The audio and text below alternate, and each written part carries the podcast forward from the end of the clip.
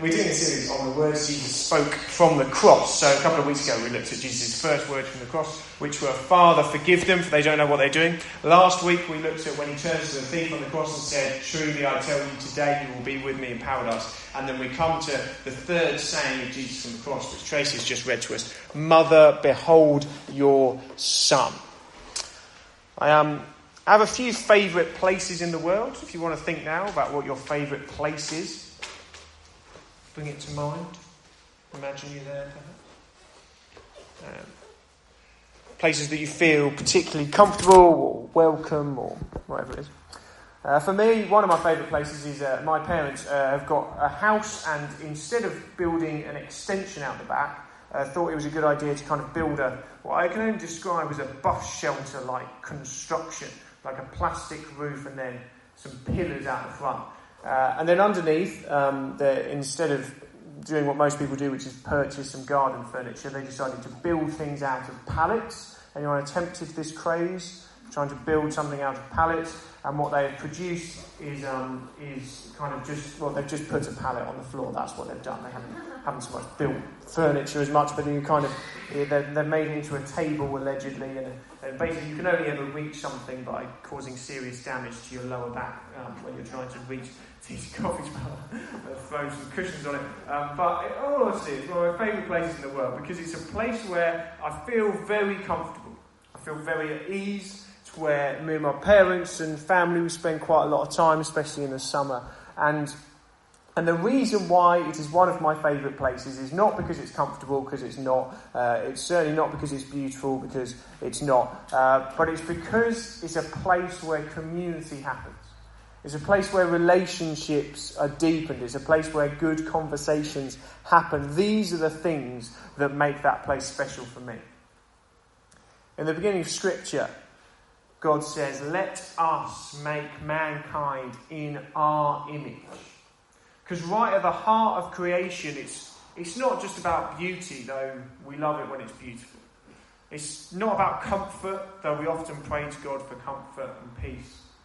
Let us make man in our image. It's about relationships. At the heart, at the very beginning of Genesis, it's all about community, it's about relationships, it's about deepening the relationship between us as mankind and us with the divine. And we come to the cross, and Jesus hangs there in the midst of his pain and his agony, and he looks down and he sees his mum and he says, "Mother, behold your son." The scriptures are full of this story of a relationship between the lover and the beloved. Read the Song of Songs, this poem. The whole story of Scripture is about relationships. And even at the cross, in the midst of the pain, Jesus says, "Mother, behold your son." For me, those words speak so profoundly about what it means to be human, about what is really important. And you notice this if you watch adverts, which I don't recommend, but sometimes you have to, don't you? And before lockdown, like, think way back to when people were allowed to be within two metres of each other. I know it feels like a long time ago, but two thousand nineteen, I remember the adverts. A lot of them, there were big, there were adverts for cars, and the advert for car normally went something like this. Here was a here was a rugged man, often with facial hair, driving onto a mountain by himself in a car that it would be impossible to drive up a mountain in, but whatever. And then it goes up in areas like, "Be your own man," or something like that. Have we seen these kind of adverts? Or other adverts where it's a similar person and they've got some kind of shaving face thing to make it look prettier or more, I don't know, whatever. And they walk down and then the, the voiceover comes something like, don't, what is it, like, don't worry about what they think or what they think, or whatever. Be your own person, stand out from the crowd. And then this like person triumphantly strides along, looking more confident because they're wearing, I don't know, some cream, uh, I don't really pay attention, but you, anyway, you get the point. And then, and then lockdown happens, and all the adverts, I don't know if you've noticed, the adverts aren't like that anymore. The adverts are all, we're in this together. It's all, the car adverts aren't one rugged man driving up a mountain, uh, trying to get to a mountain by himself. No, it's all about the family being together, and they're being Wi-Fi in the car for some reason. Why do you need, what, anyway, whatever. But it's, we bring people together. We're in this together. bring back community. All of the elements I'm seeing are it's because we are, we've now experienced what it's like to be alone, and we realised we were never meant to do it. We've experienced what it's like to be lonely, and we thought, wow, that is not a healthy way to build a society. So we're looking back and thinking, why on earth were we encouraging people to try and be your own man, go it your own way, be a rock, be an island, cut yourself off, you don't need anyone else but yourself. It's rubbish. And we've realised it. Because we've been forced to be by ourselves, and we've realised it, it is not a good way to be human. I don't know what future Mary would have had. We don't hear much about Joseph in the Gospels, so it wouldn't be a, a big leap to assume he died fairly on in Jesus' life. And so Mary is looking at his mum, who was probably almost certainly a widow.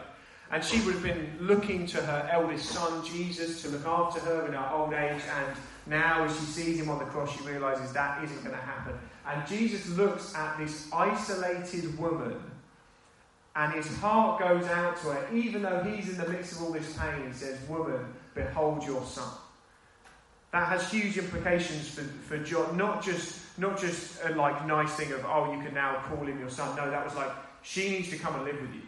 You need to look after her. Because there's something in the heart of Jesus that even as he hangs on the cross, community is central.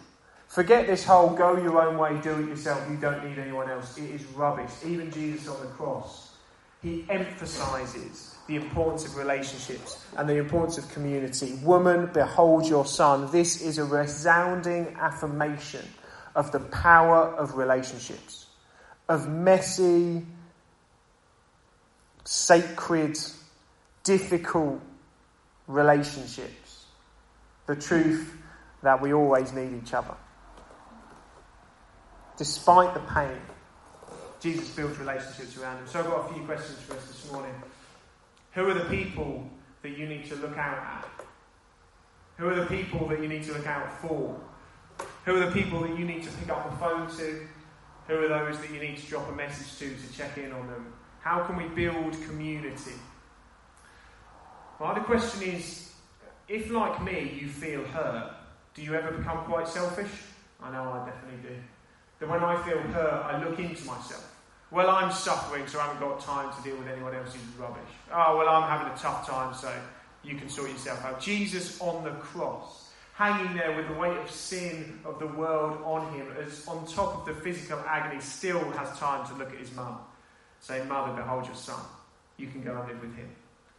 Even when we are suffering, can we move beyond our selfishness and look to build community around us? Who are those struggling? How can we deepen our relationships? And then the great thing that happens afterwards. He turns to the disciple and says, "Son, behold your mum." And then, as Tracy just read, from that time on, he took her into his own home and cared for her. If you look it up, like the early church fathers kind of held to the tradition that Mary went to go and live with him for the rest of her life. He did take her into his own home, look after her, um, and uh, lived, I can't remember where it was, but that Mary was quite key as he took, I think it was Ephesus, as he took over the church in Ephesus, that Mary was quite involved in that, that she not only is looked after, but she also acts as perhaps a mentor to this younger disciple um, throughout the, the next the next several years. In the Catholic tradition, Mary is the new Eve. And so whereas Eve, she she kind of brings death into the relationship and the, and the community by believing the lies of the serpent. Whereas Eve does that, then Mary, she brings life by her faithfulness. Will you accept Mary into your home? Will you accept that figure of community into your home? Will you say yes to that maternal instinct? Will you say yes to that caring attitude? Will you say yes to that job of being a mentor to younger generations? Everything that Mary embodies, as I say in the Catholic tradition, is this new Eve, this new mother of the new creation, of the resurrection community. Will we say yes to her and welcome her into our home and our hearts? Will we take on that role of being a mentor, of being caring, of fostering loving and deep communities? We've looked at three words of Jesus from the cross. Father, forgive. Some of you this morning just want to feel clean. Just want to feel forgiven. I know I'm coming to my end as a time as minister here, but I hope and pray that I've, I've preached the cross, that I've taught forgiveness. I've told people that that stuff you carry you don't need to carry anymore. I've told people that God has dealt with that. I hope I've done that. I know that this church is a place, and I hope it continues to be where there isn't judgment, where there's only forgiveness and grace. Jesus says, Father, forgive them. And then he says, truly I tell you, you'll be with me in paradise. As we looked at last week, I know this is a church of hope. I know it's why people wanted to come back after lockdown, even though we're not allowed to sing, and even though we have to wear masks, and even though we have to stay two minutes, all of that, we wanted to come here because it symbolises hope that tomorrow can be better than today. Today you will be with me in paradise. And then Jesus' third word from the cross, Mother, behold your son.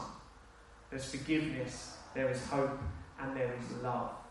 There is a genuine, deep community relationship, a loving relationship that takes on board those who are struggling, even if we ourselves are going through a tough time. A new mother who teaches us what it's like to nurture and mentor the younger generations. A new mother who teaches us what it's like to be self-sacrificial in our relationships with others. A new mother who says, you can't go it alone. Don't think that you can do it all by yourself. We're in this together. Mother, behold your son. Son, behold your mother. And I hope and pray that this church continues to be a place of that kind of community. Let's pray, and then I've got a final song for us to finish with this morning. God, we thank you that you put community and relationship at the heart of creation. That you begun it all by saying, let us make man in our image. We thank you that we were invited to walk with you in the cool of the day, that a relationship with you, a relationship with others is at the centre of what it means to be truly human. I pray that we would keep looking out for each other, that we would keep developing those relationships, that we would keep turning to others even if we are having a tough time ourselves and seeking to meet their needs ahead of our own. God, I pray that we will be a people, family, a community that shows that love to ourselves within this building, but more importantly to this community, to the people we know, to strangers we see on the street. Father, let us show a self-sacrificial love of community and relationship. Let's, let us take that challenge. Give us eyes to see the needs around us and the courage to meet people where they're at. We thank you that we are in this together and you walk every step with us. In Jesus' name now. Amen. Amen.